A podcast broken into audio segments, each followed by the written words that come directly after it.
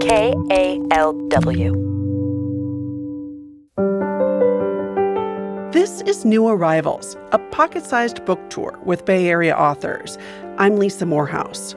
Lizette Wanzer lives in the Bay Area. Her book, Trauma, Tresses, and Truth, came out on November 8th, 2022.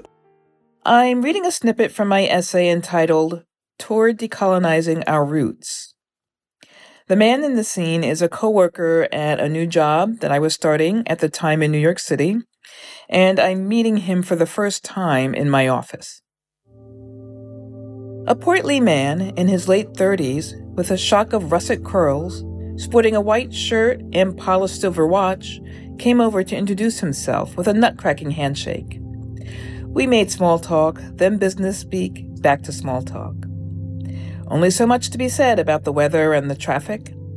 A column of silence rose between us. His gaze alighted on my head.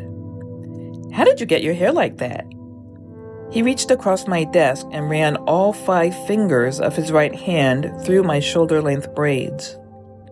I seized his arm mid arc, gripped it just hard enough to signal my spirit, and knocked it away with a fisted hand. I stared at him, letting a new foul silence shroud us. Three quarters of letting a lance hit its target is timing. If you want to touch my hair, I said, you ask first. And when you do ask, I'll say no.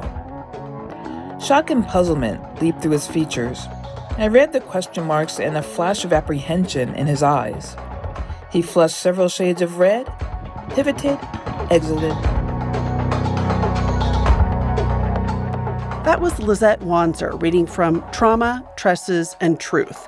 New Arrivals is produced by KALW Public Radio.